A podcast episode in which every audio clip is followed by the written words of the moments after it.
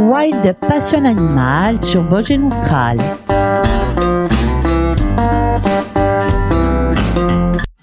Le roi de la forêt, un animal majestueux, vous diront ceux qui ont eu la chance d'en voir un. Il s'agit bien sûr du cerf, et plus particulièrement du cerf élaphe de Corse, espèce endémique à la Corse et à la Sardaigne.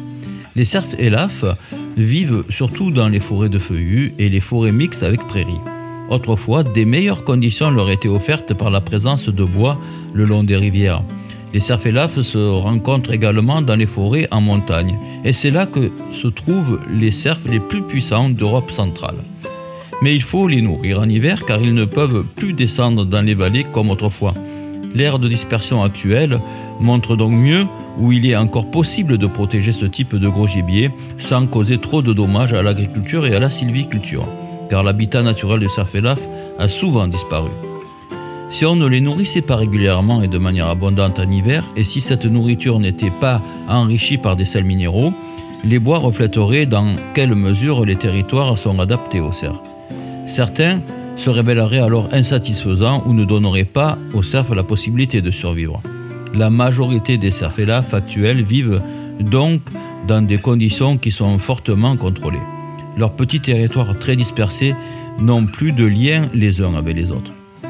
Les cerfélafes sont des végétariens qui, avec leurs grosses panses, peuvent digérer des substances très fibreuses. Ils ruminent pendant de longs moments. Ils préfèrent les herbes et les graminées. Au printemps, ils mangent des bourgeons, des buissons et des arbres. En hiver, ils causent dans certaines régions des dégâts importants en mangeant l'écorce des arbres et les jeunes pousses.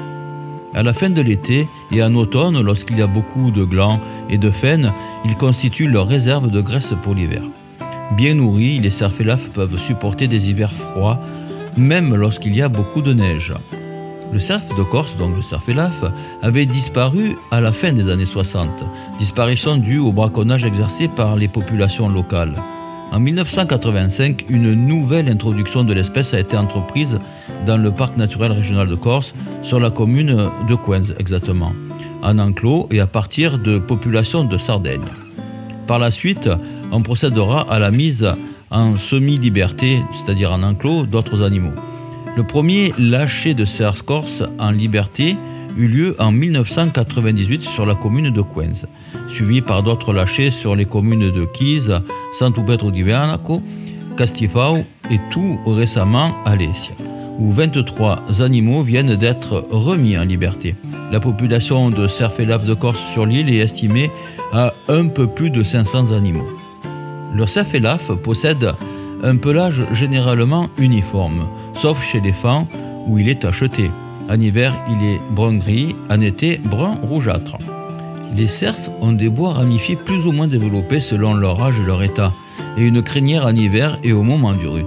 Leur queue relativement longue couvre le centre de la région anale, qui est plus clair et entouré d'une zone plus foncée. Ils ont un corps robuste qui, vu de profil, semble presque carré. Les longues pattes supportées par les sabots gracieux allègent leur corps. Les sabots sont légèrement recourbés vers l'intérieur et sont presque parallèles. Le sol occupe le quart de la longueur du sabot. Les cerfélaphes restent généralement cachés le jour et ne sortent que le soir pour chercher leur nourriture.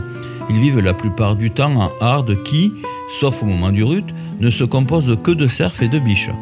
Lorsque les biches mettent bas, elles se séparent puis se regroupent à nouveau.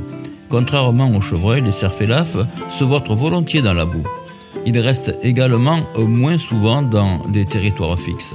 Lorsqu'ils sont poursuivis, ils donnent de violents coups avec leurs pattes avant pour se défendre. Leurs sabots tranchants constituent une arme redoutable avec laquelle les biches savent très bien défendre leurs fans. La vie tranquille que le cerf mène pendant l'été se transforme brusquement à l'automne.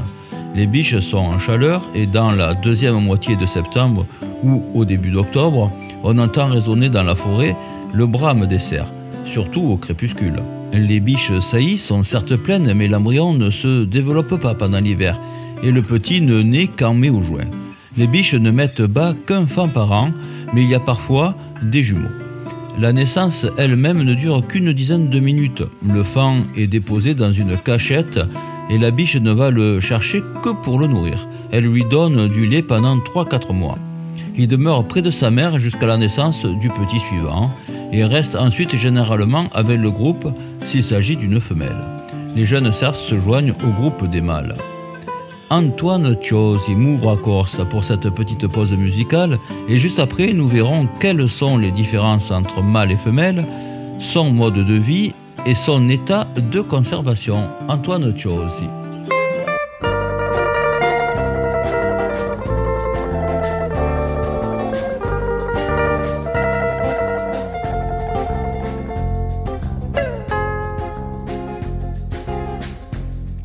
all'Alpe e le pedreghice con la neve chi vuole incantare.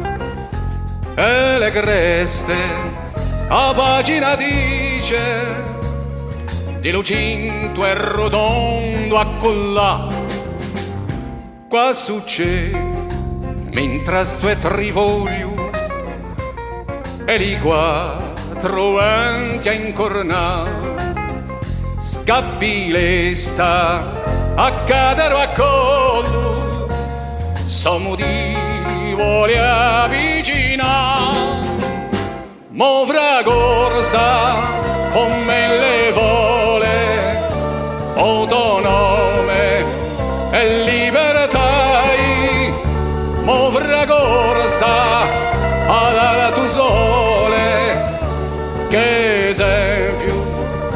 tu ci dai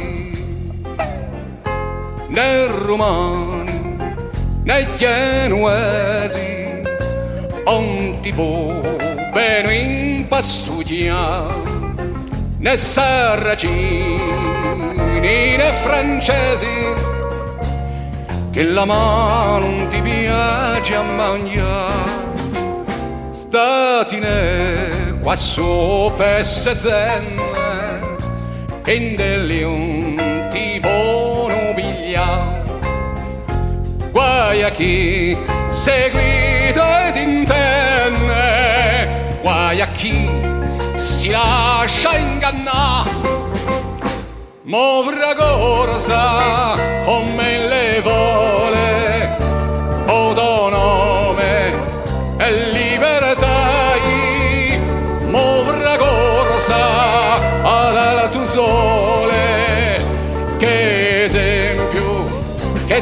ci dai povera corsa come le vole autonome e libertà perranoso e baldignello salta sempre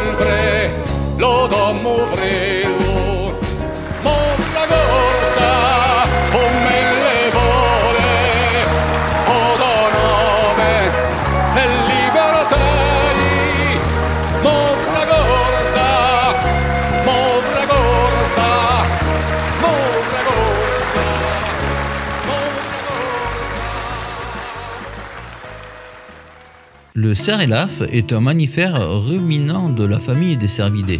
Il existe 16 sous-espèces de cerf-élaphe. Celle de Corse s'appelle le Cervus elaphus corsicanus et est endémique de la Corse et de la Sardaigne. Il se caractérise par sa petite taille et ses vocalisations. C'est un animal très bien adapté aux maquis, forêts, prairies du littoral et zones d'altitude. Hauteur au garrot du mâle entre 85 et 110 cm, pour la femelle 75 à 85 cm, pour un poids moyen de 100 à 110 kg pour le mâle et de 70 à 80 kg pour la femelle. Le cerf de Corse est un mammifère grégaire. Fan, jeune mâle et femelle composent généralement le groupe appelé hard. Les mâles adultes vivent à l'écart en petits troupeaux. Et à l'approche du rut, début septembre donc, les mâles rejoignent les femelles. C'est en cette période, marquée par de violents combats entre mâles, que l'on peut entendre retentir le brame du cerf. À partir d'avril, les femelles mettent au monde un seul jeune appelé fan qui, durant deux années, restera auprès de sa mère. Le cerf de Corse est un herbivore, graminé, arbuste du maquis et les espèces forestières constituent le régime de base de son alimentation, adapté à ses besoins et au rythme des saisons. Uchiavukorsu retrouva la liberté en 1998. C'est à cette année qu'a eu lieu le premier lâcher de cerf dans la vallée d'Assinau, sur la commune de Quenz. Cette opération ne peut s'effectuer sans l'implication et l'accord de tous les acteurs locaux, élus, population bien sûr, et sociétés de chasse. Depuis, d'autres opérations de lâcher ont suivi Kise, à Santo Petro di Venaco et Castifao, et des projets de lâcher sont actuellement encore en cours. Au cours de son histoire, l'île de Corse a hébergé trois cervidés. La sous-espèce Cervus elafis corsicanus figure à l'annexe 2 de la Convention de Berne de 1979, ratifiée par la France en 1990. Aux annexes 2 et 4 de la directive européenne Habitat Faune Flore de 1992. Il fait partie des espèces dont la chasse est autorisée selon l'arrêté ministériel du 26 juin 1987, mais bénéficie au titre des arrêtés préfectoraux approuvés et reconduits chaque année en Haute-Corse et en Corse du Sud d'un plan visant à interdire, dans le cadre de la police de la chasse, la destruction, la capture, le transport et le commerce de tous les animaux de cette espèce, espèce gibier avec un plan de chasse zéro. Un cervidé, Cervus elafus rossi, découvert en 2002 par Madame E. Pereira et Monsieur Salotti, qui vécut il y a à peu près 300 000 ans. Le cerf de Casio ou Megaloceros casioti cousin corse du géant Megaloceros giganteus, qui vécut durant les grandes glaciations jusqu'à environ moins 10 000 ans. Concernant Cervus elafus corsinus, et selon J. des Vignes de, en 1987, les cerfs auraient été importés par les Romains depuis la Sardaigne vers 400 ans avant JC et l'Italie vers 480 après JC.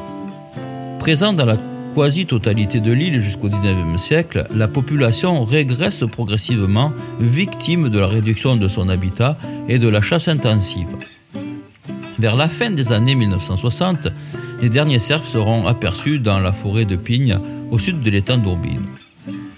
La réintroduction du cerf de Corse a été le premier projet initié par le PNRC, mettant en œuvre une collaboration européenne. En 1975 est signé le premier accord Corse-Orsade.